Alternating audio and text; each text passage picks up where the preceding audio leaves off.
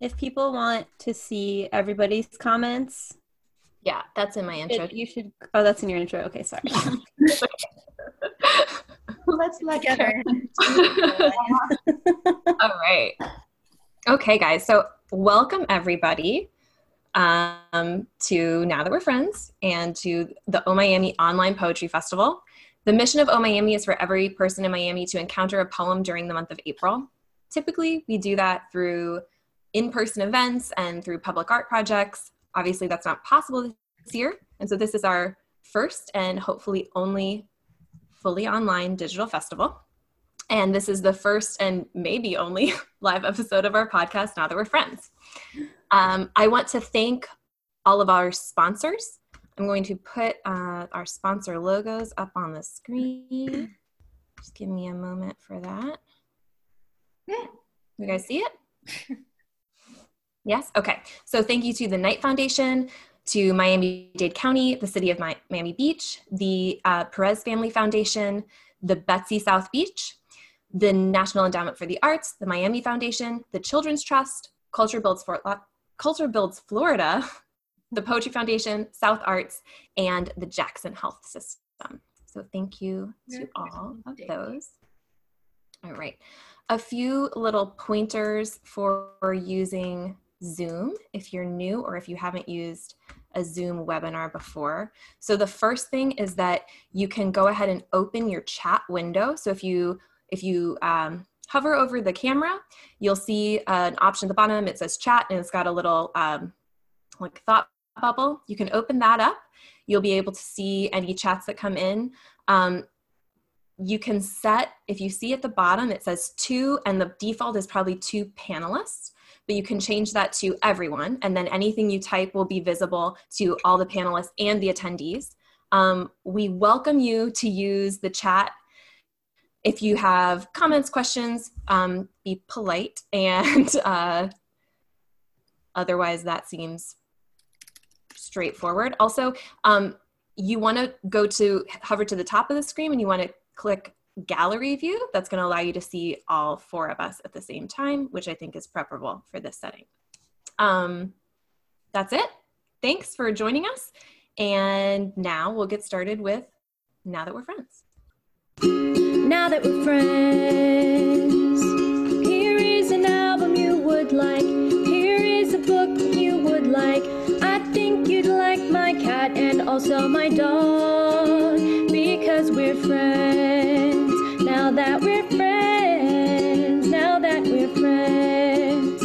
Now that we're friends, now that we're friends. Hello and welcome to Now That We're Friends. the podcast that takes your life questions. And gives you homework. That was Caroline Cabrera in Fort Lauderdale, who um, I don't quite know how to say this, but in listening to all the karaoke that Ms. Cabrera has done, um, she has the X Factor. I don't know what it is. It is the X Factor. That's the point of the X Factor. You don't know what it is, but she's got it. Listen to her do karaoke.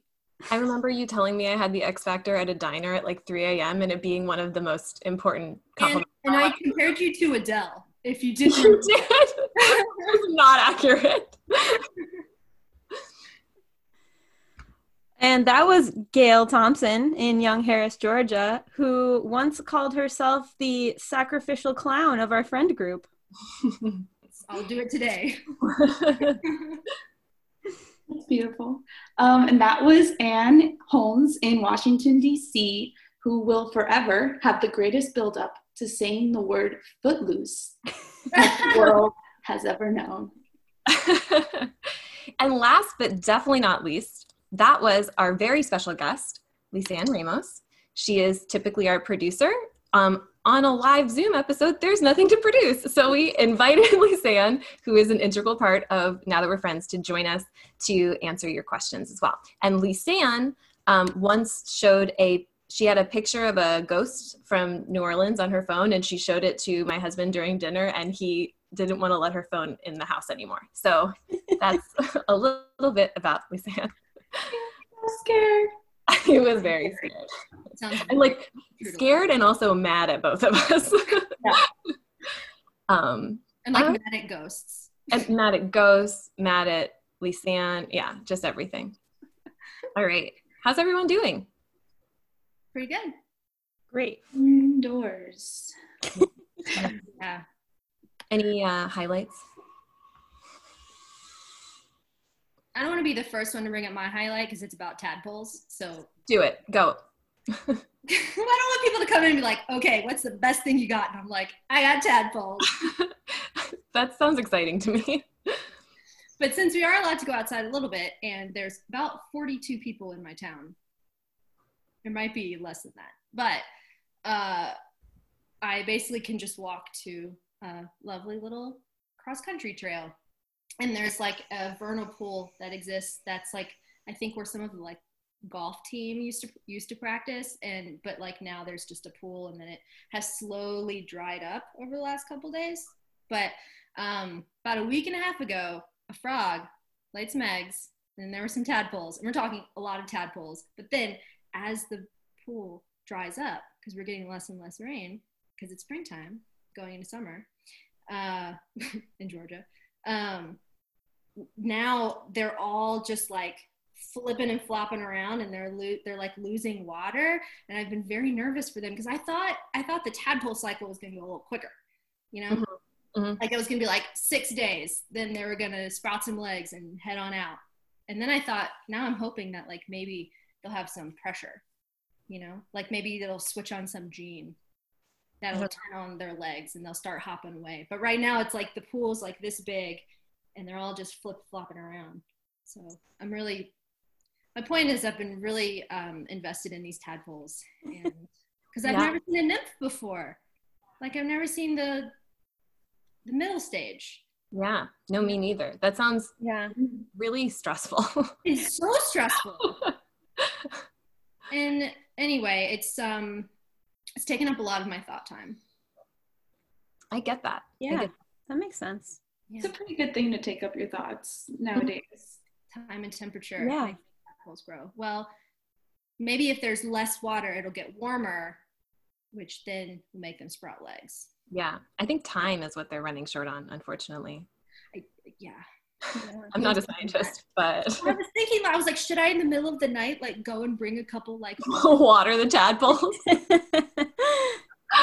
Everybody Uh, needs a quarantine project. when I, I when my fish I like got really upset when I was a kid about where my fish bowl was and I couldn't figure out the best place but we had just gotten fish like six hours before and that night I was like moving it around I couldn't find the best place for the fish and so I finally put them on like my Fisher Price bookshelf and then the bookshelf fell over in the morning no. and all the fish started flopping around everywhere and Uh-oh. my anyway my mom makes fun of me because i threw them in the toilet first because No. it was because i didn't because like it was the Oh, because it's water. It's Right, it's water. and yeah i mean i didn't like go and throw them You're like, well, just gotta flush these. no it was just like quick water because i didn't want to like have them sit in the sink flopping around and like wait for the water to come in yeah, yeah, yeah, yeah. anyway and that killed them is what i'm all because it was bad water Oh. Um, does anyone else have Well. something going on in their lives? Um, my highlight has been well. There's there's a couple. Is also kind of noticing nature more, like now, and also now that it's now that it's spring and now that we're friends. Um, I my office, um, I have a window, and now that I'm working from home, I'm just like staring out at our backyard all day and like noticing all of the birds in the backyard, and all the birds are like squawking and tussling and um, being cool. Also, a highlight is that um, I can wear pajamas all the time and Yep. just put like a sweater on and maybe makeup if I want, but it's all just like pajamas Yeah. below. Um, waistbands those are kind of boring highlights. oh, also, I'm working on a new puzzle, which is um, a cat laying on a piano with uh, sheet music, which I'm very excited about. So, exciting stuff. Yeah, exciting quarantine news. Um, I'm I'm just taking more walks. Um, very jealous of both of your scenery Yeah. because around here it's just uh, houses. Although I did. so when you brought up the things you've seen in nature, I thought of like this extremely tacky house by my house. Um, and I really hope the person who owns this house is not here. But they have like a crazy horse fountain. Oh, man. what I describe as a horse bidet. Because, and this is a live photo. If anyone can hold on, Oh, oh, oh wow. look Oh. at it live. Wow, that is ornate. And it's a bidet. Yeah, like it's it's doing It's the thing under, Yeah. right, where, right where it should, I guess. I guess uh, so. Working. Yeah. So there's that. That's the kind of thing I've been seeing. That's my nature. And I also saw anyone from Miami would know this is like a crime against humanity. Uh, there's like a styrofoam full of um, plátanos maduros, fried plantains on the floor What? on the street. It's really what? bad. I can't zoom apparently, but Terrible. Also, Terry it's really bad. Terry in the chat said if it wasn't a bidet before, it's certainly a bidet now. That's so true. That's pretty good. Good stuff. All bets are off. Those are my nature walks. Um, I have two. They're not really highlights. I'm just going to tell you about the two projects that I wanted to get done before we talk today, and one was successful and one was not. Um, well, partially. My first was that I made some sorbet because the grapefruits have been like fire. They've been so freaking good. Um, and I, when I think about like how much I look forward to my morning grapefruit, it makes me realize like the only thing I look forward to these days are meals. Like it's like like there's nothing there's nothing on the horizon except food for me. Um, so I made I made a grapefruit grapefruit and rosewater sorbet that I can't wait to try once it like Wow. Yeah, it's good stuff. The other thing I was gonna do that I was fairly certain I would be successful at was that I get like a I get dip polish on my nails, and I moved a couple weeks ago, and two of my um, two of my nails broke while I was moving, but I've just been like having like two broken nails and like eight beautiful nails, um, and then. They've Wow. grown out though because I got my nails done like four weeks ago, and so they've grown out enough that I'm like, oh, my fingers are no longer um, useful so i need to like soak this polish off. And i started thinking like whatever this will be whatever. But as you can see this nail this hand except the one that broke Oh, this hand is still like long nails. And this hand is like just a utilitarian hand now because it took so long that i ran out of time and i only got to do one hand because i can't do two at a time. Um because then i can't do anything. Uh so anyway those are my highlights for today. Um yeah good stuff. I did also i had a dream last week that um that my nail lady helen came over to my house and we had a nail polish birthday party sleepover for me so that's where i am in the quarantine times is all i want is to get my nails done and have a friend um yeah All dreams are bad right now for me. yeah yeah yeah. Yeah. All right Well, so Well, on that note, on that note We'll get into the emotions of all this. As yes, that is the focus of this episode. So It is. and we got a lot of great questions from people. Um, and so thanks to everyone who sent a question in. That's awesome. What we did for this episode is we picked three questions that we thought kind of like ran the gamut that we're going to do kind of rapid fire answers for.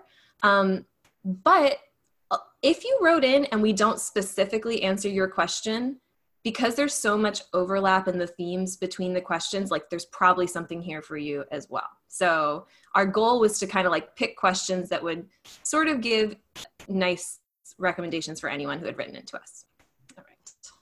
All right. The first question we have, I should have been more prepared for this. the first question we have, I have on a voice memo. Um, all right. And so we'll listen to that now. Hi, ladies. Let's say my name is Gloria. I would like to talk to you about um, the passage of time during all of this. Um, I don't know about you guys, but I feel like it's always bedtime. Like I'm just always getting ready for bed, and the, the days feel like they're about four hours long, even though they're not.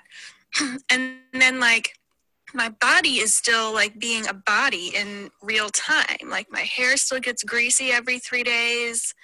And I'm surprised by that. Like why isn't everything else just biologically in suspended animation? And then I keep sort of like looking at different corners in the in my house and I get like these flashes of how it looked years ago. Weird things are happening with time, trippy things. I just want to know what you ladies think about that and if you're also experiencing it. Goodbye. Um, I absolutely love that question. I think it encapsulates a lot of what I've been feeling. I like don't know what day it is, don't know what time it is, don't know who I am, nothing, right? Mhm. Yeah. Yeah. Um, the opposite though. I feel like it's never bedtime. it's never been it's never bedtime. That's like, but that's what happens when I lose any sort of routine. Mhm. Yeah. I'll go to bed at four. It'll be great. Yeah, I've been staying up like super late and part of it is I I think because I don't have to commute in the morning, like I'm still working the same hours, but I'm just like, "Oh, I can stay up until 12 or 1 or and so I've also been sleeping in really late. Mhm. And so I know once this is over, I'm going to have a really hard time getting up at a decent time anymore. Amancio just Amancio just woke up. That's commendable. yeah. Yeah, also because I'm in my pajamas all day, which maybe I should shift to to make it feel like it's a day, but I don't know. I did. I, I heard someone talk about shoes, which it's not really the pants; it's the shoes that like gets them together to like Oh, start I'm working, with or, like, Oh. ready to go. Like it's like putting on shoes, real hard shoes, not like hard, you know, not like Dutch Like wooden, wooden claw, shoes. but, like, yeah, Like steel-toed boots. yeah, These are my working shoes. yeah. All And also, I'm, I'm really jealous jealous of Gloria Estefan. I'm, I'm assuming um, for her hair only getting greasy every three days. I was thinking the same thing. Three days is like props to Gloria. I know. yeah, my hair gets greasy like throughout one day. So Gloria must live in an arid climate, is all I can say. all right. I have a recommendation for Gloria, and I am actually just, I actually had a lot of recommendations and I narrowed down to one. And I'm so excited to get to recommend this because it's a book I read in the fall that then I kept like pushing on everyone. So, um, you guys have probably already heard this recommendation from me, and like probably my sister and my mom at least have. Um, it's a novel called Age of Miracles by Karen Thompson Walker. It came out, I want to say like 2013, and I believe it is her debut novel. It's beautiful. Um, it's incredibly written. The premise of the novel is that they everyone wakes up one day and finds that the rotation of the earth has slowed so that the day is slightly longer and the night is slightly longer. Um, and then this continues to happen throughout the course of the novel that like it just keeps slowing and time just keeps like stretching out and stretching out. Um, and it becomes like this big global thing where people and like people kind of like shift into camps of like there are people who um, observe clock time and just go around like every like nothing's changed. And so like if it's bright in the middle of the night whatever we're sleeping but like we're going by like 12 p.m to 12 a.m whatever. And then there are people who start going by like i can't remember what they call it but like natural time. And then those like cause divisions and all this stuff. Um, and so it's just it has a lot of parallels with kind of feeling like this is a whole new world order. And then also really creepy things are happening with time. Um, and also the protagonist it's it's written for adults. It's definitely not a young adult novel but the protagonist is an 11 year old girl who's like in middle school and so a lot is just like changing and uncertain in her life at the same time on a personal level. Um, it's really really sweet. I want to share a it's sweet but it's also very scary. Um, i want to share a quote from it that i think is really relevant to our current situation. Later i would come to think of those first days as the time when we learned as a species that we had worried over the wrong things the hole in the ozone layer the melting of the ice caps West Nile and swine flu and killer bees. But I guess it never is what you worry over that comes to pass in the end. The real catastrophes are always different, unimagined, unprepared for, unknown. That is a perfect recommendation, Mhm. Yeah. and I really want to read it. So good. So good. Oh, my sister in law seconds it. Hi, Meredith. Hey, Meredith. um, I also have a novel to recommend. So, um, I want to recommend, and since we're doing video, I will show you the cover of the book. Excellent. it is, um, and I know my mom is gonna like this recommendation because she gave me this book for Christmas. Um, and it's fantastic. It's called Eleanor Oliphant is Completely Fine by Gail Honeyman. Um, it's fantastic and um, it's essentially this woman eleanor has built herself a really like solitary isolated life um, but she thinks that it works better for her that way like she i mean like the title she thinks she's totally fine that um, she doesn't need other people that you know she has her routine down to a pretty st- strict timetable um, except for weekends when basically everything falls apart and she just basically like eats frozen pizza and is in a vodka haze to get from Friday to Monday. And you learn throughout the book that this way of life is how she's dealing with some pretty intense past trauma. And she's doing that by not dealing with it, living in a very internal world. Um, but she's also like incredibly witty and weird and has like very specific ideas about how other people should live their lives what sort of behaviors are appropriate um, she says exactly what she means no matter how alienating it is to other people um, but we also learn more and more through the book that like eleanor's ideas about the passage of time are kind of delusional that how she approaches the world is again like a coping mechanism based on this trauma that she survived. Um, things change for her halfway through the book, um, and I don't want to give anything away. But the reason I thought of this book is because of Gloria's question and how Eleanor deals with time in this book, and it made me think like we're all kind of living this collective trauma and not knowing how to cope and how to differentiate like days and feeling incredibly isolated. Um, but the book also like points toward repair and hope and like ways to regain a sense of self and community.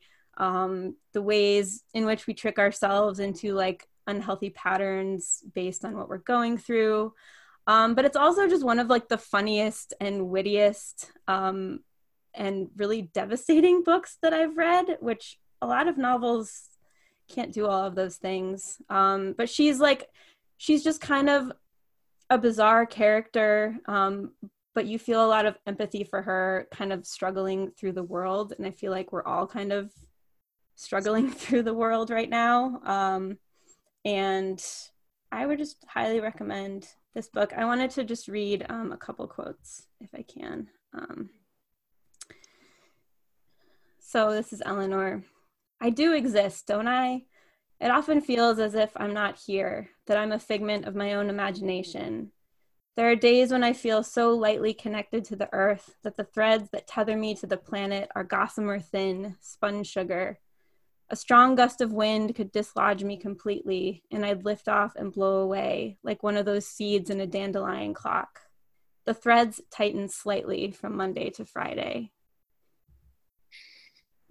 and then um, one more, which kind of speaks to the her her wit. Like I laughed out loud so many times in this book. Um, so she says, a philosophical question: If a tree falls in a forest and no one is around to hear it, does it make a sound? And if a woman who's wholly alone occasionally talks to a potted plant, is she certifiable? I think that it is perfectly normal to talk to oneself occasionally. It's not as though I'm ex- expecting a reply. I'm fully aware that Polly is a houseplant. anyway, great book. That's my recommendation awesome. for Gloria. While you were talking, your mom put in the chat, "Yay for Anne's mom!" Been exposed, mom. Also, yay for Aunt's mom. also, yeah, no. also, Oh, yeah.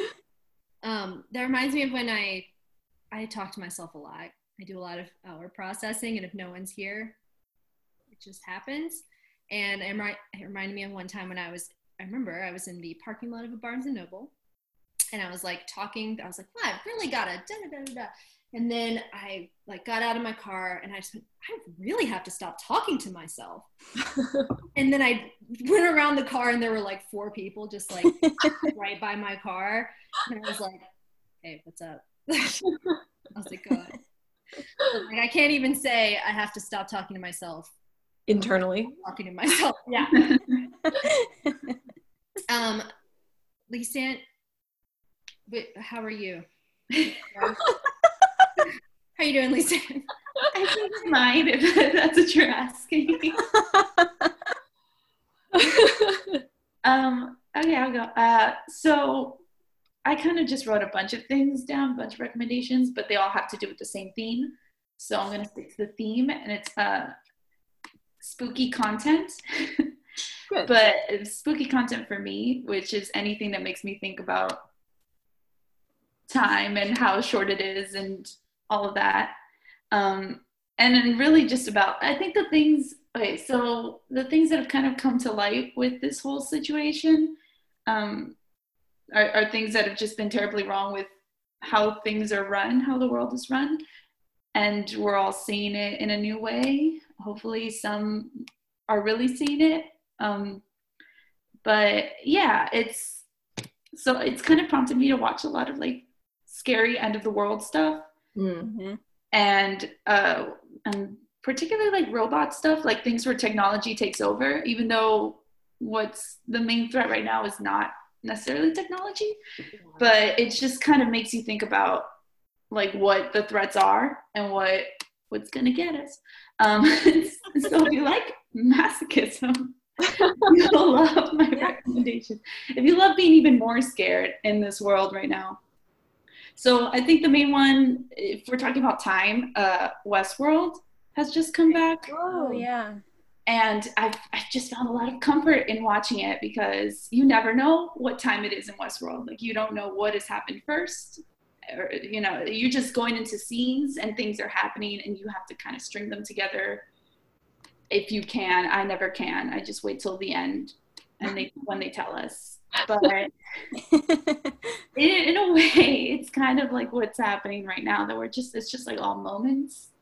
We're like, yeah, okay, here I am awake again, and I do kind of feel like it's always bedtime, but I also feel like it, I'm waking up all the time, and then everything in the middle is just blurry.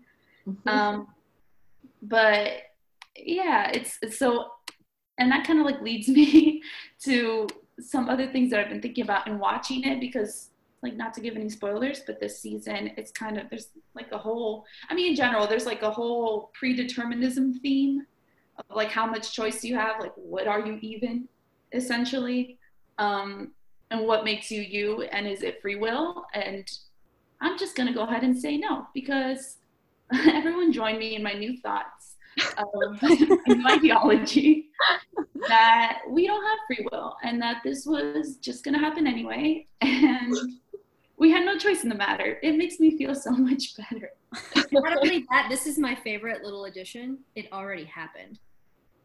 Not only was it going to happen Yeah. anyway, but it's already happened. Yeah, it's already happened. It's already happened. Because I mean, I think especially at the beginning, when people were like, "Go home, don't be out in public, you're ruining everything," just having that and being so stressed out about like how any little thing can ruin your entire life. And this is before coronavirus, um, but yeah, just kind of thinking, well, it was gonna happen anyway, and whether that makes you feel good or bad, I don't know. But it kind of brought me a teeny bit of comfort. Not that you still shouldn't be careful, but um, no, fatalism helps me. It just takes control out of the situation. Like it, it keeps me from stopping to like, like, oh my god, how am I going to make everything all right? How am I going to like fix the thing that's messed up? And it's like, we're all screwed, or not. It doesn't matter. Like what, regardless of what you do, it's already ha- like there's no, you know what I mean? Like it, it definitely takes you and your anxiety of like of like being in control yeah, out of the Yeah, because you can yeah you can only control what you can control, and why worry about the rest? Yeah. hmm And there's also that whole, you know, everyone's you know taking up the guitar and Japanese and uh, working out four times a day because of all the time they have now. And Oh, I haven't done any of that. Nope. I don't think anyone's doing that. And the people who say they are, they're lying.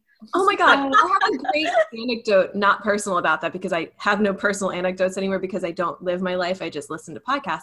And on a podcast I was listening to recently, Love It or Leave It, they had like a they're doing, you know, usually they have a live show and instead they've been like calling people in their homes for certain segments. And so they called to ask people, what's the hobby that you've taken up? um, since you've been in isolation. And it's this woman, and I can't remember her last name, Alex something, and she's doing like a new uh, Crooked Media podcast. She was on with Jon Lovett doing these calls, and they call this guy, and he's like, Oh, I've been trying to learn like a bunch of languages. And then he's like, I mean, I've basically, I can't remember exactly how I put it, but he was basically like, I've basically got Burmese down. And Jon Lovett goes, wait, wait, wait, you've got Burmese down? And he's like, I guess we can't call you on that. And then this Alex woman is like, just kidding, we can. My mom's from Burma. And she starts talking to him in Burmese and he can't talk back to her. Like he knows some words and he's like, I should back up. And he ended up being a very sweet guy. He's like, Aw. no, I work, um, he's like, I'm a social worker. I work with the Burmese refugee population around Denver um, and so i'm just trying to learn like key phrases to be able to like talk to the people i'm working with and but she was just like what were the chances that you would flex on being able to speak burmese Yeah. and the only burmese american journalist in the in the united states is Right. on the phone to just prove you wrong in real time That's so yeah people are lying Yeah.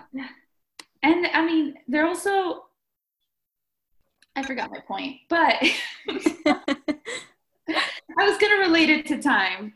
Oh, oh yeah, and the idea of free will. People are like, well, now all that stuff that you couldn't do before because you didn't have time, it's not because of that, it's because you don't have the will. And screw that, will doesn't exist. So that's that. wow. Harsh life lessons from Lisanne. you don't have time you don't have will your life is not in your own hands It makes me feel so much better. I like Uh, it. Gail, what's your recommendation? It's all in my all in my wheelhouse. I'm very excited. um, I'm so I'm really glad you all have some like fairly interesting and more highbrow things to recommend because this is my one big recommendation, which is to watch the 100th episode of 30 Rock. Um, Oh. good because what so to me gloria i said wrong um i it, it, this lack of time immediately i thought like I, i'm seeing like i'm thinking about my past constantly i'm thinking about my future i'm thinking about all the things i've done wrong i'm thinking about what my alternate lives could be i'm thinking about um like where have i been messing up this whole time like what everything is just kind of come like all, it's like all of my the ghosts of my past are coming right? Like and i'm like seeing all of this time all the all the time. So and to me i immediately thought i was like wow it's like i'm in a bottle episode of a, of a show of a tv show and the often i won't say all the time but often do we do we all know what bottle episodes are no I tell me more look the chat. Okay, great, Caroline. Here's the thing, Caroline. um, bottle episodes are basically episodes that actually sometimes come like right before the big, um, like final couple episodes of the season where they start to spend a lot of money on those last episodes with like okay special guest stars and stuff like that. Um, yeah, so exactly. So bottle episodes are generally episodes done with like all the same scenery. They don't go anywhere. There's always it, and like they're oh they spend as little money as possible and they usually come up with the best writing so like some of the best friends episodes are when they were bottle episodes and they're all stuck in the apartment doing one thing and so mo- so a lot of bottle episodes biggest trope is um like everyone like something happening and everyone's like past coming back to visit them so like for example in Frasier, the episode when they're in the cabin and all of Frasier's like past girlfriends and women that he's dated like Oh, yeah, yeah, right and Yeah. so and then that's like and they all come out with like some sort of like i have to make a realization based on all these past things that happened and i think that Oh, there's my dog. You hear me talk? All right, my dog is visiting now, and he came in, and his little ears were all back. Oh, there he is. There are. Hi, Hubble. Hey, Hubble. Lonely downstairs. or he's just gonna join us. Yeah, he's going to like sleep in my lap now, so that's no Okay. Um, so anyway, and they off they happen in most like Star Trek episodes, and of course that's really easy to have like time travel happening. Like all of a sudden the photons, or I think they're called like tentrons, or I don't it doesn't matter.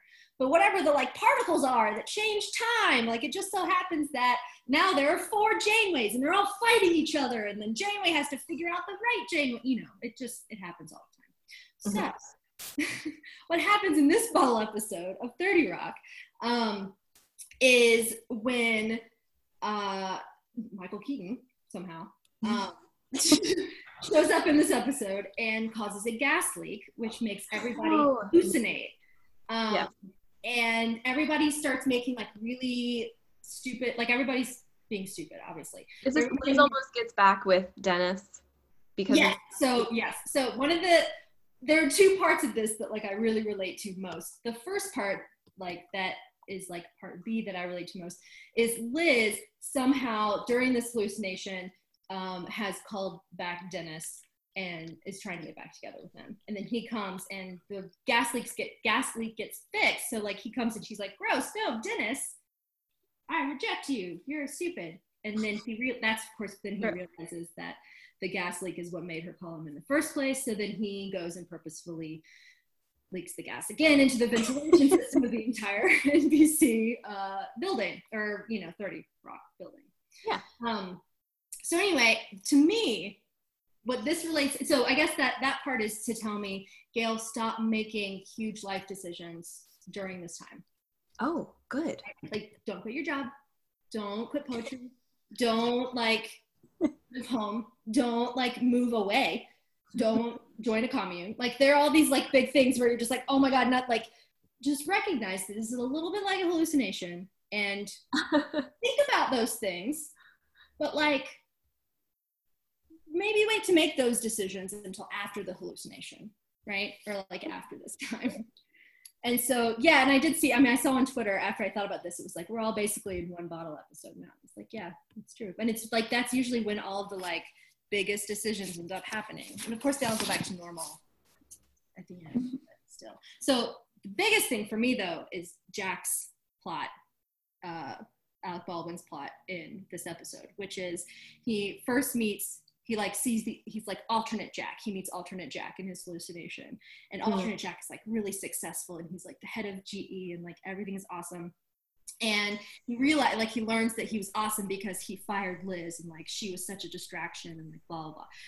Then so he fires liz and that's when liz realizes she's going to go live in i think it was like hold on. There's a specific there's a specific florida town where they go live hold on Holding. jacksonville Jacksonville. Jacksonville. I was like, I could, I was like, I could just make up names, but I don't want to just openly like make fun of different cities at a Oh Miami podcast. Since there are a lot of people from Florida here right now. like, whatever. Um, Tampa sucks, you know, whatever. Um, just kidding. Anyway, so apparently, if this had continued on, like Liz would have married Dennis and moved to Jacksonville, Florida, to have Lisa on house, and and Jack was like, "No, we can't have that happen."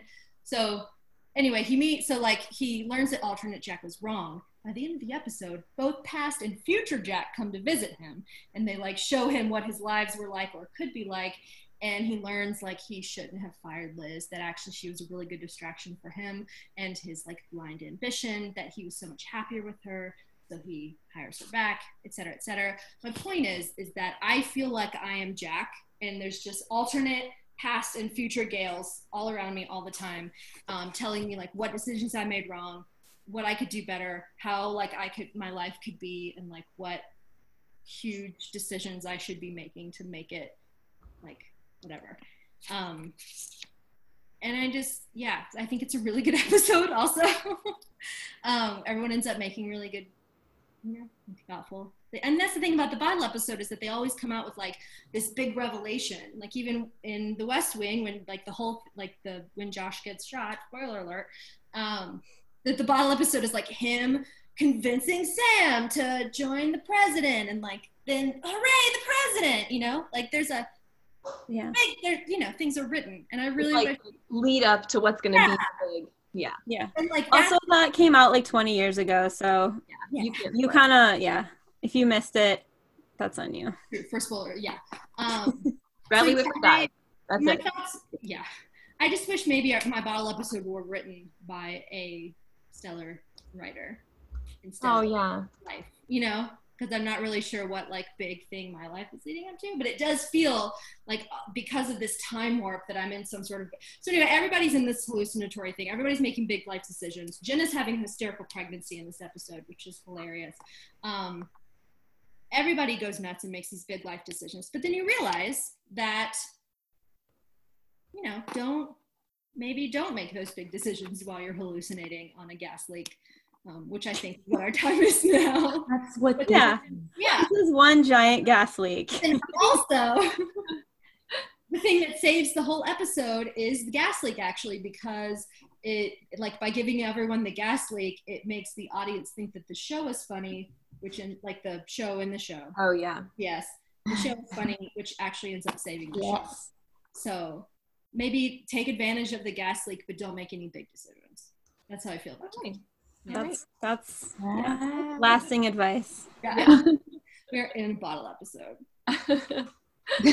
Just That like does a remind me- really well written one. I um, guess depending whose home you're in. Like ours are good, but yeah. yeah. uh, wait, real quick, uh, that does remind me of my recommendations having to do with time and also like basically like Jack having his different versions of himself and how there's different Gales. There's a new show on FX called Devs, and it's really really good, and it's about um like essentially a multiverse situation. Everyone's kind of the multiverse right now in Yeah. in pop culture world. I wonder why. Because if we don't want to be in this one Yeah. or something, just as a collective. yeah. But um, yeah, it's a real. It's another kind of creepy show, but it has a lot to do with like the very many paths that we can take. Mhm. Yeah. Cool. Yeah, yeah, it's been like extra prep because like my birthday was on Wednesday, and so it's been like the you know the already pressure that happens when you're over 30 and you play landslide on your birthday, and then that plus like quarantine isolation is just kind of compounds on it. Don't have a birthday on like during uh, self isolation is another recommendation. We shall see if in a month. That's Yeah. what it goes through. Yeah. Actually, so my sister just commented, and I would like to mention that today was supposed to be her wedding. Yeah. So yeah, I'm sure she's going through it right now. yeah. Although she keeps sending me, she keeps sending me my mom messages like my thing, like her hand has like a scab in it, I guess, and she's like, my ring finger looks ugly. I couldn't get married anyway. Like the forecast, she's like, it was gonna rain. I couldn't get married anyway. Aw. Yeah, it's already happened. Great, Kayla. That's such a bummer. Yeah. Well, I think um, we sh- we c- can move on to our next very related question, um, which comes from Deb, who asks, um, well, more states she's curious about our favorite songs and poems about isolation. Um, I am going to recommend a couple songs. Um, actually, I'm going to recommend an entire album um, called um, Emergency and I by the Dismemberment Plan, which is um, one of my favorite albums. And they were kind of a 90s, early 2000s indie rock band. Um, and I'm just going to play the beginning of maybe the most um, depressing song on the album that it just immediately sounds like isolation.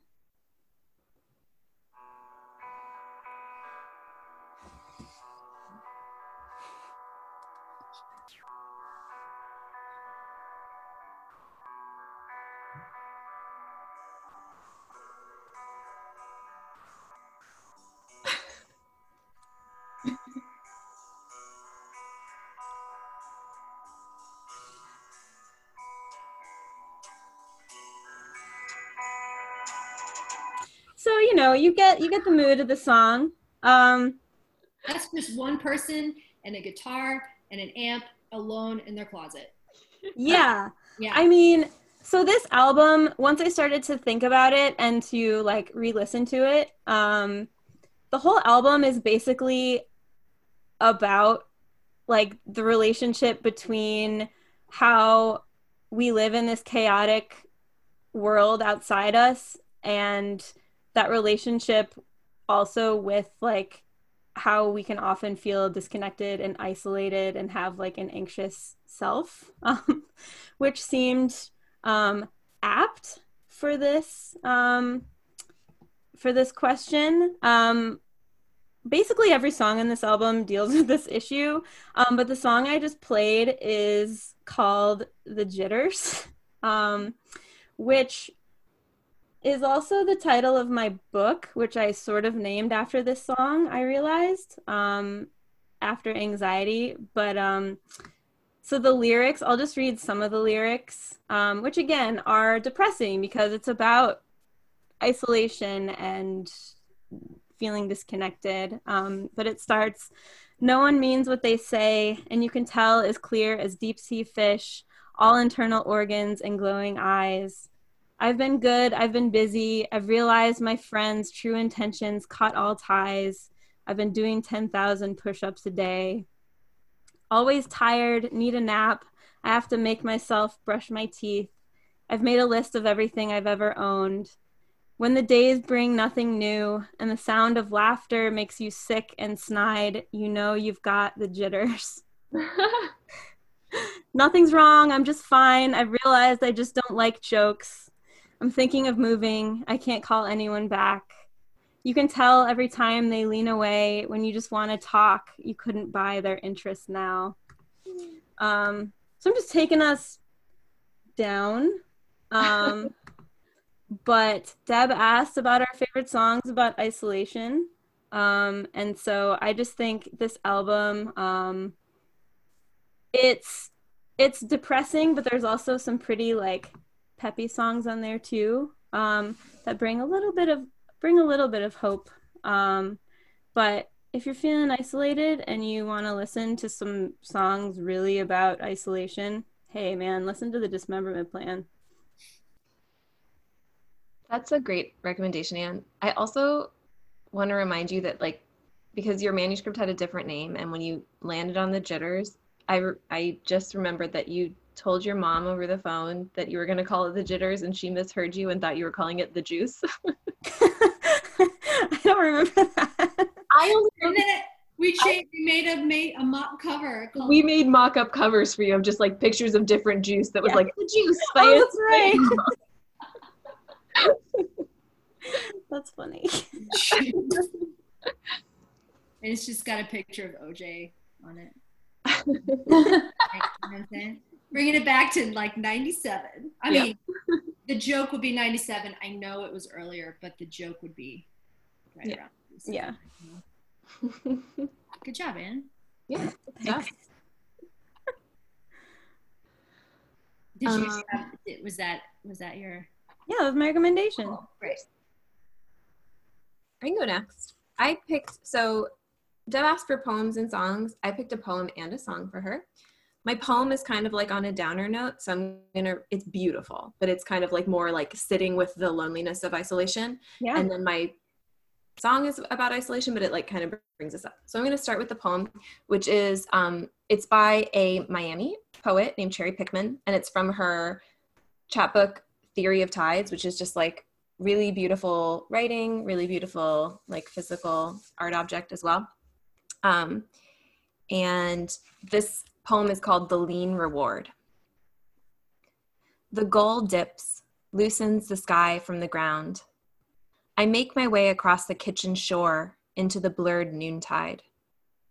Accident of the immaterial is what we are all tied to. Never mind the trees that moor us, the swatches of lawn. A car's trunk was left open overnight, and now I am heavy to that kind of feeling which can take place without any thought whatsoever. I pay the closest attention. I will meet my minutes out with lists socket, knuckle, bramble, sell. And after dinner, and after dinner, I will writhe in silence in bed. I know what they are up to. All night, they drag canvas from the basements of my outbuildings. Every morning, I see the sod ripped from the hall, the black mineral smell of it. And here, the gods are failing. The evidence is in the layered walls. I can hear the crackling in the stovepipe and know at some point the hot must come out. Believing begs authority, and even the thought of prayer binds me to the terrible slowness with which these things find light. Withholding of lid, lampshade, grate, the tightest collar, eventually will slacken to offer a certain abundance, a doling out from a previously bolted room. I can live by this infrequency, reap the lean reward. Emptied shell of the horseshoe crab, salt and still pool. From the moment I knew I was sad, I was ready. I was shedding my coats in December's road. I was cropping my hair. And what was ever more false than reason? I'll quit the thought before it's finished. Left to myself, I thrive on my own substance, and it cannot be replenished. Very good. That's beautiful. I know. It's such a beautiful poem. This whole book is absolutely beautiful. Um, I think Cherry is just an amazing poet. But that particular poem, like so much of that, like so many lines in there feel so directly applied to our current situation. Um, like I will meet, I think Terry put, I will meet my minutes out with lists. Like definitely that feels like what I'm doing. Or um, even the thought of prayer binds me to the terrible slowness with which these things find light. It's just so gorgeous and sad. um, but yeah, I highly recommend this whole chapbook by Cherry Pickman, which also Cherry Pickman is maybe the best name I've ever heard in my life. That's such a Um, great name. Yeah. That's And- what- that was my first thought. yeah it's the best. And she's i mean her her poetry is amazing. Um so that's my poem recommendation for deb. And then my song recommendation is the rufus wainwright song movies of myself. Oh my god. um which i i just love i love rufus wainwright and i've been listening to a lot of rufus. A couple maybe like a month ago before isolation happened when i used to see my friends um melody was like i've been listening to a lot of rufus, rufus wainwright again and i was like man i haven't listened to him for a while so i had been anyway. But then rufus is also doing this um he's doing a series on his instagram called which he's calling robe recitals and quarantunes where once a day he does like an instagram uh, tv song just like him playing in his robe at home either like on on the piano or or the guitar singing one of his songs. Um so that's like a general recommendation as well. But the song movies of myself has been in my head because it's like stop me making movies of myself which just makes me think of like all we do all day all my meetings are on zoom or skype or something like that. All my like interactions with friends are on zoom. And so i'm just looking at my stupid face whether it's small or large all day long. And i'm so sick of seeing like you see your face way more than you do in normal life. And i'm so sick of it. But there are some really funny lines in that song. I mean it's not like a direct it's not directly about this situation but it is about isolation and it's kind of about wanting love. Um and he's at at one point like one of the lyrics is about looking like a hag which i think is really funny. Um but then the chorus is um start giving me something a love that is longer than a day. So it's about like kind of loneliness and and isolation but then part of the refrain is stop me making movies of myself um, which i think is a really fun isolation jam. And it is upbeat and super fun to listen to and like a great thing to sing around. So even if you don't know it you have plenty of time to learn it and shout it in Yeah, it's- isolation with yourself. It speaks to that like when you're alone and you don't think about other things or other people like you just constantly replay yourself doing things or think, like anything about yourself constantly Yeah. Oh, yeah. Also, I've been thinking, and I have been talking about this with a lot of people, that it feels what like we're living in a movie a little bit mm-hmm. right now with how surreal everything is. And like this morning, my husband and I went to Whole Foods and like waited in line outside because they're only letting certain numbers of people in the stores and like everyone is standing six feet apart with their masks and their gloves and it's just like how is this how is this real life? Like it's hard it's hard to process. Yeah. um and so it's easier to think of it especially for those of us who i think are pretty like privileged and aren't affected by it like healthcare workers and it's just like this Strange, surreal. strange surreal experience um Well, and to also be in this moment with um donald trump as our president seems especially movie dystopian like so well, it feels it feels strange because like it's like that plus the weird like what we already get from social media or the internet, the information where it's like when you rec- I'm gonna just set it up real quickly. When you receive information from the internet,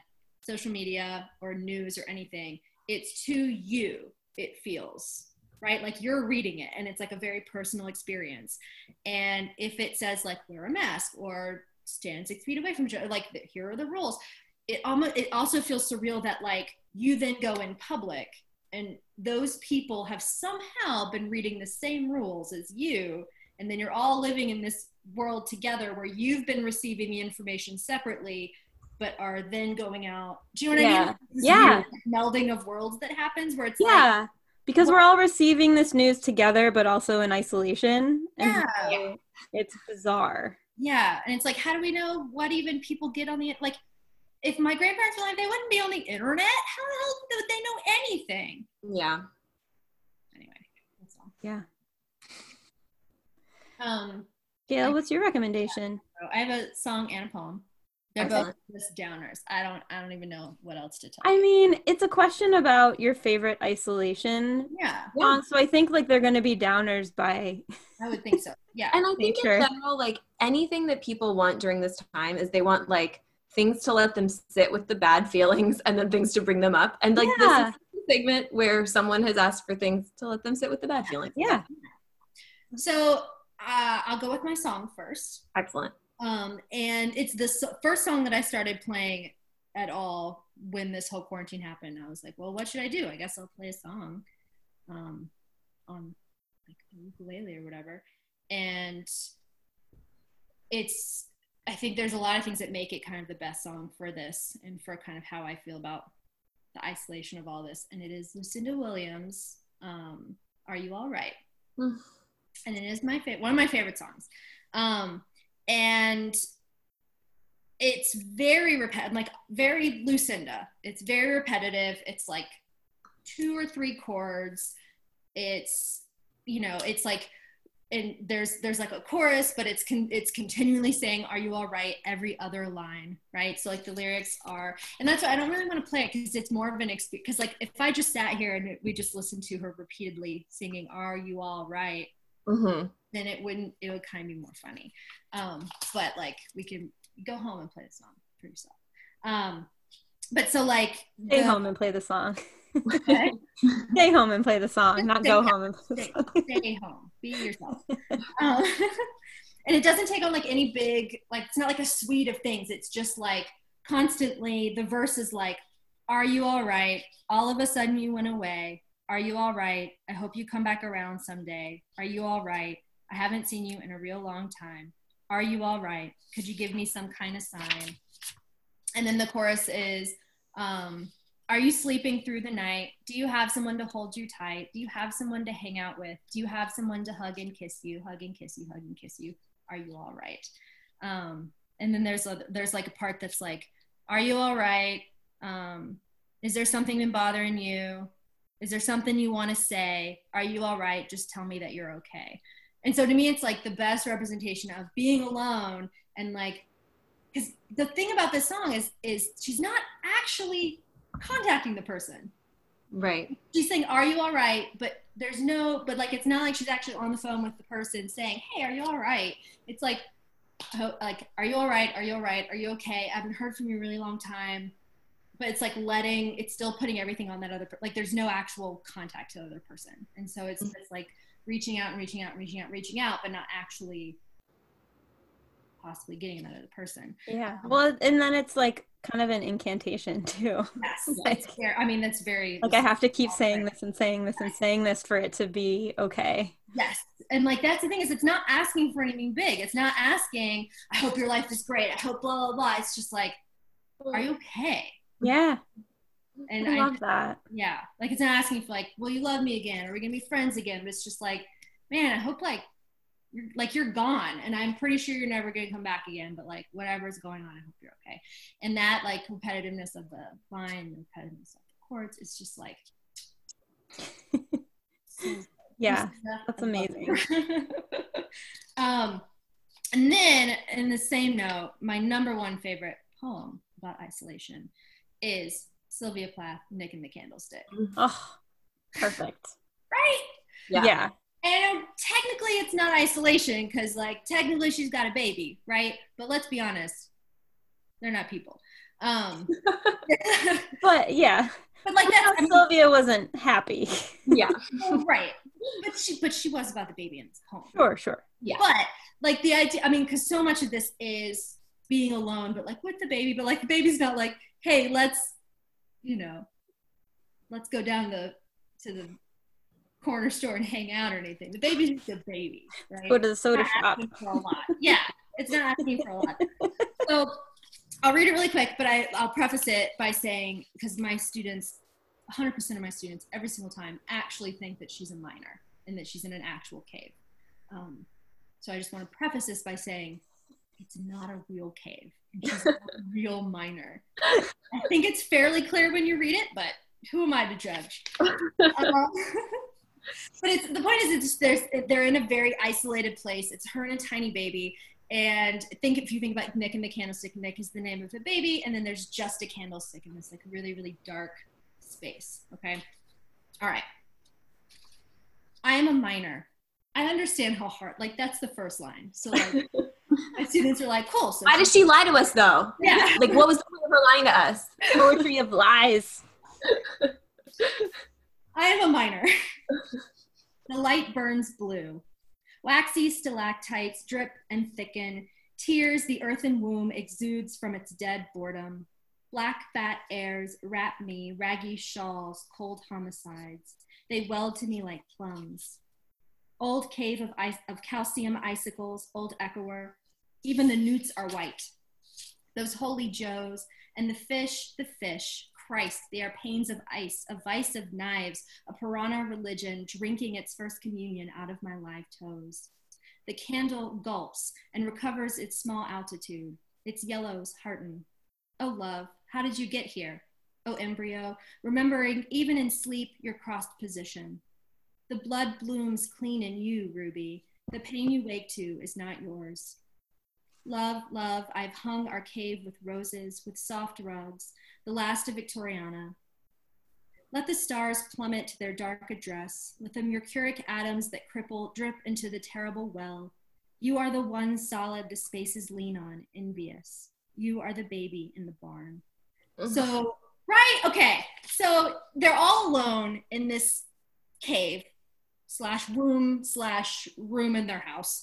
Um, and they're all alone and whoever has like caused this pain is gone right? So they're they're in and she's like done all she could like it's even the dead boredom right? Like they're, they're all bored. Everything kind of like it's not saying it's super great. She's done what she's could and like hung roses and rugs and like dumb you know whatever but they're still in this like really dark cave. And then it's basically like a like a ritual. Like she's kind of created this new life and this new thing out of this baby that's come out that's just like appeared oh how did you get here you know like i've been alone all of a sudden you're here and you're great and you're this like pure innocent thing that has nothing to do with like the pain that's like happening in the world or in my life and so i'm going to create like i'm going to try to create something from you which like is beautiful Mhm. Yeah. That it's the is best just one of the best poems ever written.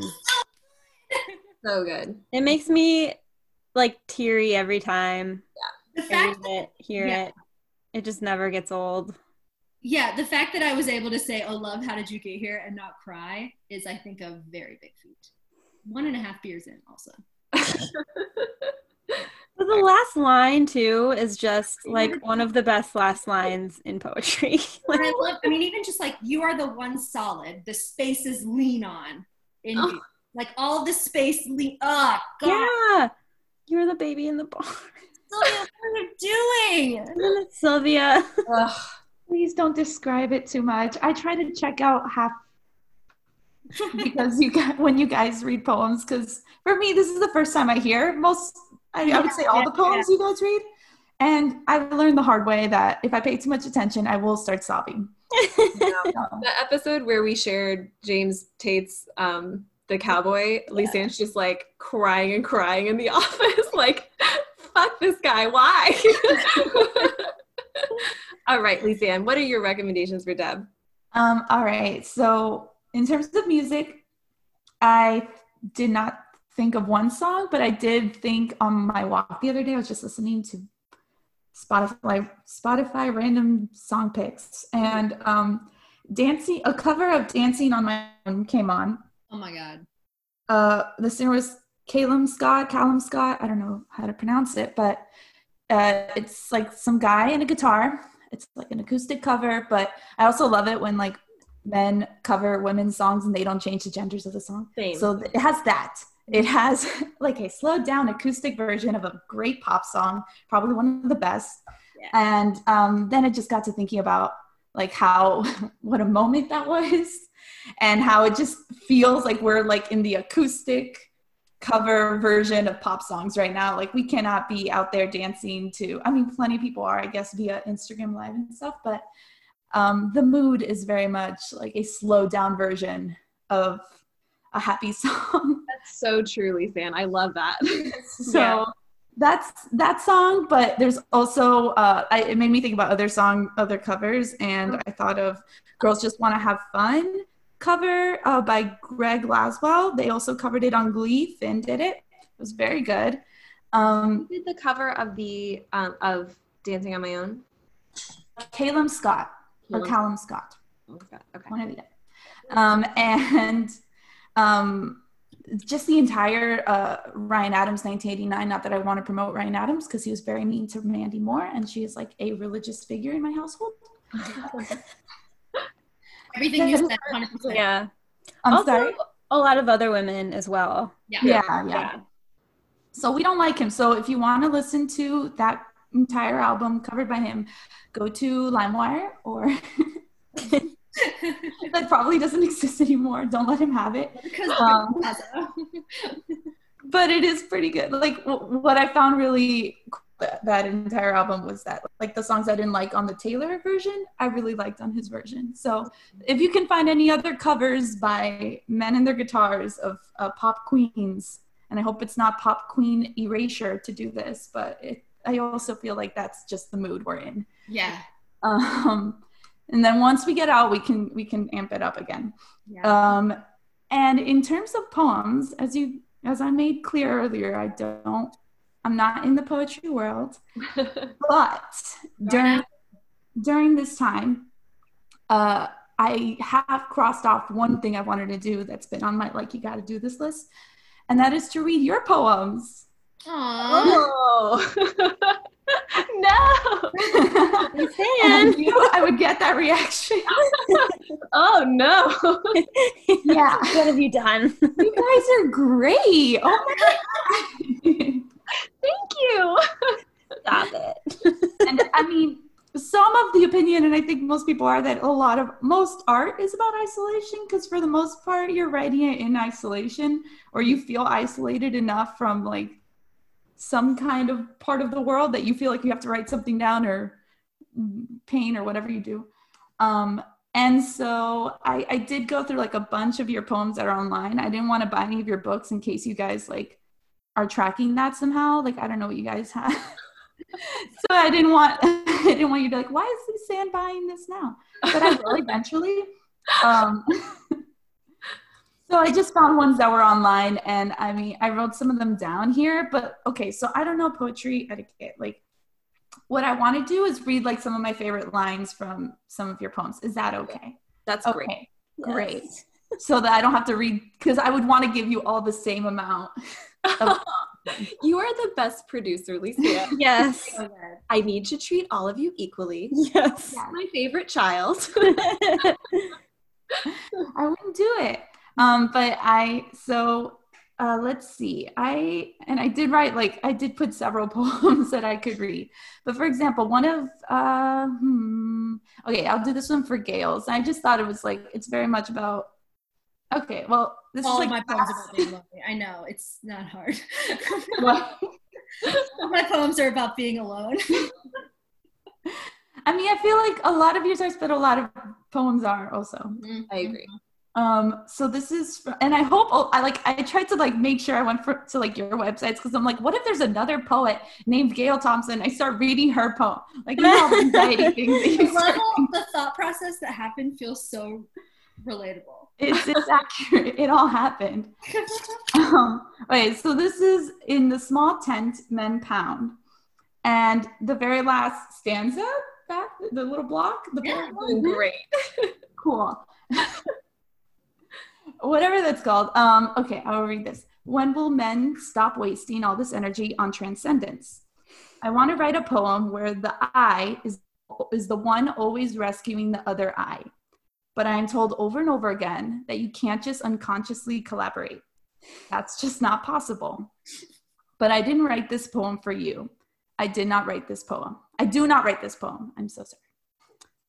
I think actually I did in the book. I changed it to "I did not write this poem." I was gonna say that's an edit that has happened. Yeah. I'm Um, like hella nervous just reading this because I'm like, I don't want to do it I that. did a great job. You're doing incredibly, Lisa. Yeah. I'm very sensitive to like how people's work is expressed. So that's like a really, I really like that line in in one of Gail's poems. I have like three other ones here, but I'm gonna skip to Caroline. And I love this line as well because it just made me think of like this is everyone right now somehow. Um, and this is from, I believe, Ten of Spades. And it goes, In the car, I needed to tell you about the color of two bars of soap disintegrating together in my shower, how it made me cry. and that is, yes. Yep. I Tadpole. like Caroline. and this is Anne's little part. Let me find it. And I also called The Juice. From What? the juice. from the juice. It could have been from Jitters. I'm not sure. Oh, sh- you know what? I didn't highlight it. Oh, but this, I remembered now. So this is from, I don't know if it has a title. Not sure, but uh, here it goes. Uh, human behavior dictates the time leading up to now. How in the morning the sun screams itself awake, and some of us too, if we let it. I am not clear. It's because I am now gutless. And yeah, and those, I could have kept re- reading, but I didn't want to unequal the time. You did a perfect job. Thank you, Lisanne. Thank you, Lisanne. That was so That sweet. is so good. I loved it. I, I, I really enjoyed it. I was just like, the whole time. It was, because like it really Anne's really resonated with her discussion of the birds earlier in our It's true. It's true. Everybody. yeah, interpret however you want. All those. I really like the human behavior dictates the time leading up to now. Like that is yeah. So good. kind of goes back to like my predeterminism. Everyone get on board. All right. And with that, I'll go into the last question, Awesome. which is from Juan, mm-hmm. correct? Yes. And it is When this is over, will we hug our friends tighter or hold them conceptually at an arm's distance? And I guess then I will keep talking. And Right. Please.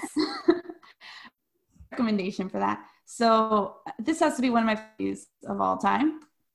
And it just had a, I think it has everything to do with what is now. This was the only one I was concerned that we might overlap with in terms of recommendations. Um, it's You've Got Mail. And it is, it's perfect. It, for, in terms of romantic comedies, it is the best.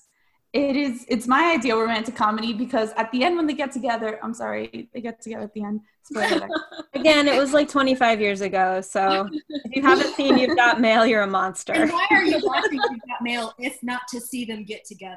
Like the you know exactly that's the good part you see like the fact like by the time they get together they've already been dating for like a year. Like it's it's the perfect romantic comedy because they actually get to know each other and then they get to know each other in person and don't like each other. Oh man it's so good.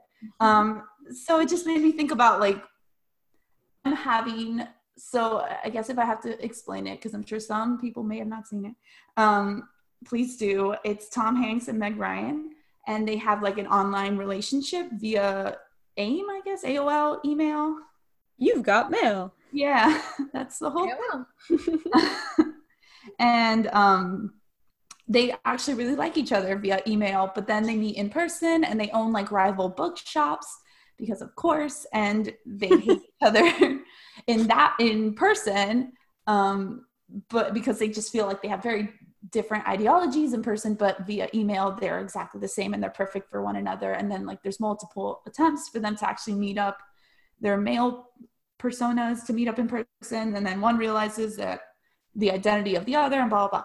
But it, it just ends really well because it, you kind of go through it all and it's not like very cookie cutter. Like there's a lot of complicated things that happen in between so it's very it's realistic if it's going to be realistic in any sense it is in that sense they have like an actual relationship Mhm. um but it, it just makes me think about right now when we're just kind of forming these new relationships via online i mean for like i know oh You've Got Mail. yeah, a new spotlight that's never happened on my computer before.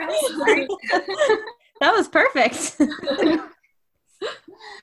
um but yeah like relationships that happen online that you you just never met people and like you're you feel closer to those people now because now that's just your relationship with everyone or even relationships with people that you wouldn't normally contact or you're now kind of contacting because it's like not as serious as an in-person relationship Yeah. so it- I just feel like this situation has really opened us up to connecting in a new way. And um, I don't know what's going to happen when we get out of here. And I don't know if uh, everyone's just going to meet up at that park in New York and uh, make out. I don't think that's what's going to happen. Uh, It might to some people. dogs. It's a dog. What's his dog's name? I forget. Ooh, I forgot too. Barkley. I don't. Brad Barkley, Bradley, Bur Barkley. I don't know. Lisanne, I love that. And that's like besides Footloose, um, which I'm saying with no reservations now, is like one of my go-to movies that I watch when I'm like in a really bad mood. I just think it's like the it is like the perfect that and when Harry met Sally are like the two say, best romantic comedies. So Nora Ephron does this thing where she she puts people together the way that I imagine my parents are, which to me is like that is what marriage should be. That's what partnership should be. And it's not this like incredibly weird romantic um this this sounds weird, but like every you know, when Harry met Sally, uh, you've got mail. It's like you. It's like you're kind of like battling partner and like your fun sparring, par- like your best friend that you can kind of Mhm. get in matches with, and then that's who the person you fall in love with is. And I love that. It's a Nora bad- Ephron's the best. Yeah. It really is. And if I can throw in um a not well, I have like I, I kind of have like several suggestions for this one. This, this is the last one. I'll just throw them all in there. Um, Yeah, we have 10 minutes. Yeah. Okay, I'll do really fast.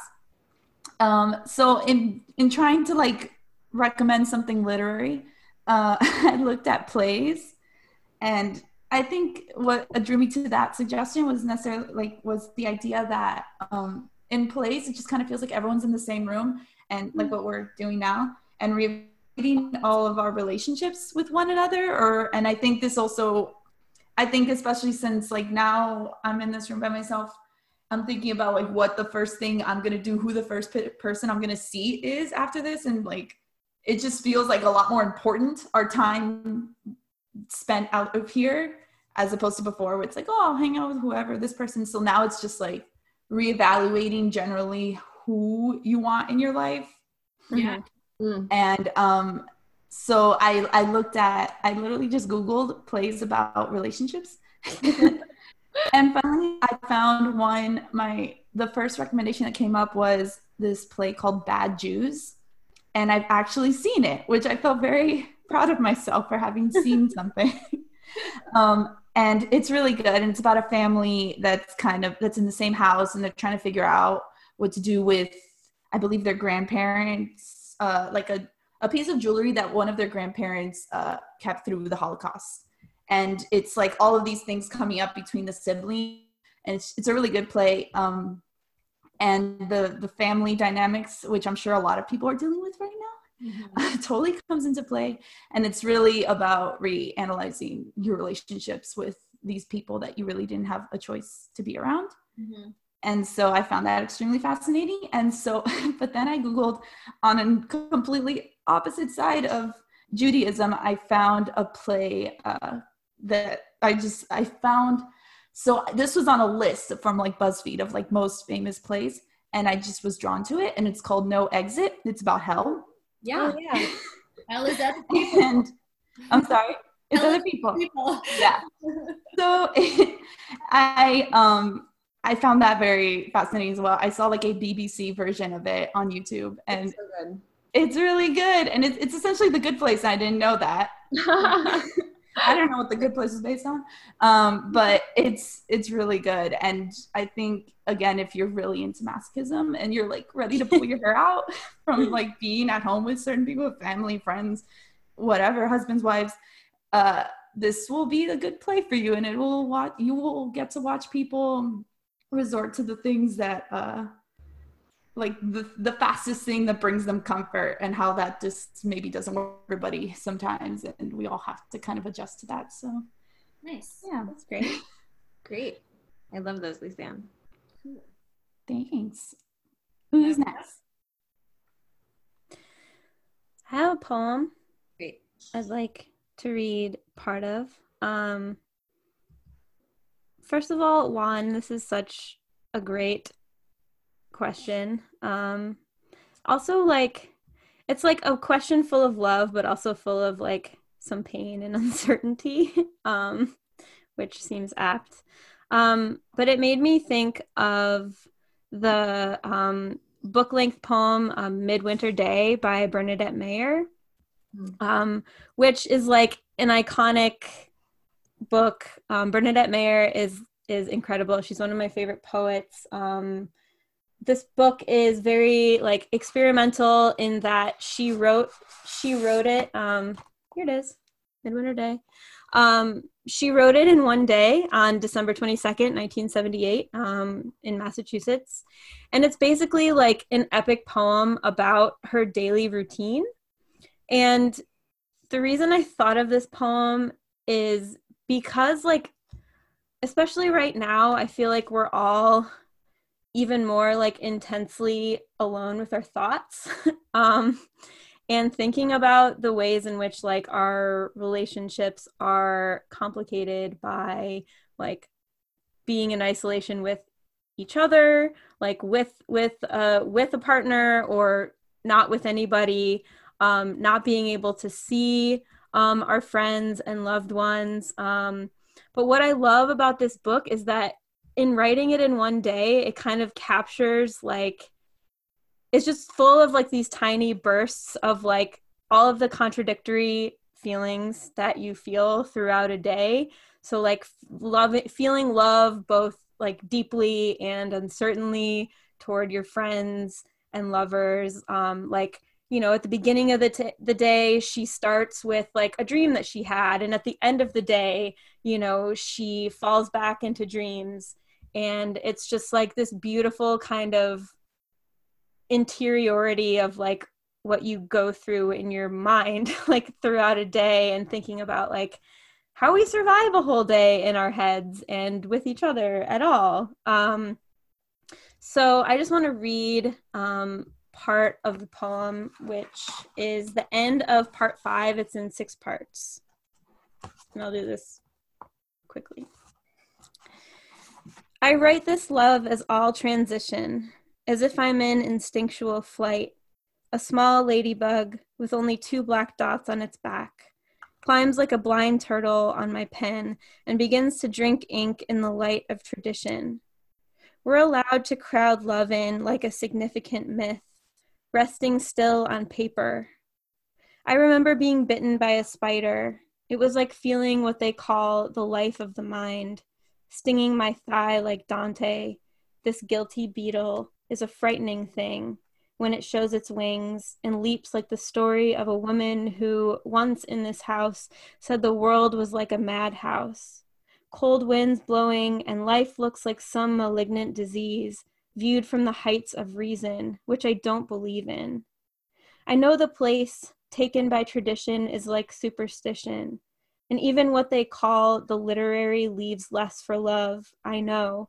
The world is straight ice, I know backwards the grief of life like chance, if I can say that.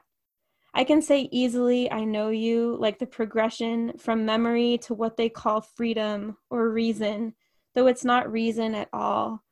It's an ideal like anarchism, though it's not an ideal. It's a kind of time that has flown away from causes or gotten loose from them, pried loose, or used them up, gotten away. No one knows why nothing happens. There is no reason, there's no dream, it's not inherited, like peace, but it's not peace. There's no beginning, like religion, but it is not God. It's more like middle age or humor without elucidation, like greeting card verse. This love is a recognized occasion. I know you like, I know my times, as if I were God and gave you birth. If I can say that, I can say I am Ra, who drew from himself to give birth to Geb and Nut, Isis and Osiris, though it isn't um, decorous today to say this. Instead, I say, You are the resource for my sense of decorum, knowing you as Ra knew the great of magic, his imaginary wife, and without recourse to love, men and women are like tears, I would lose my memory. I would sleep 12 hours. I would wake up and get into my boat with my scribe. I would study the 12 hours of the day, spending an hour in each. I would have a secret name. I would rush upon the guilty without pity till the goddess of my eye and her vengeance overwhelmed my own rage. As you and I take turns in love's anger, like, ro- like the royal children born every morning to die that night. I know you speak and are as suddenly forgiven. It's the consequence of love's having no cause. Then we wonder what we can say. I can say I turn formally to love to spend the day, to you to form the night as what I know. An image of love allows what I can't say. Sun's lost in the window and love is below.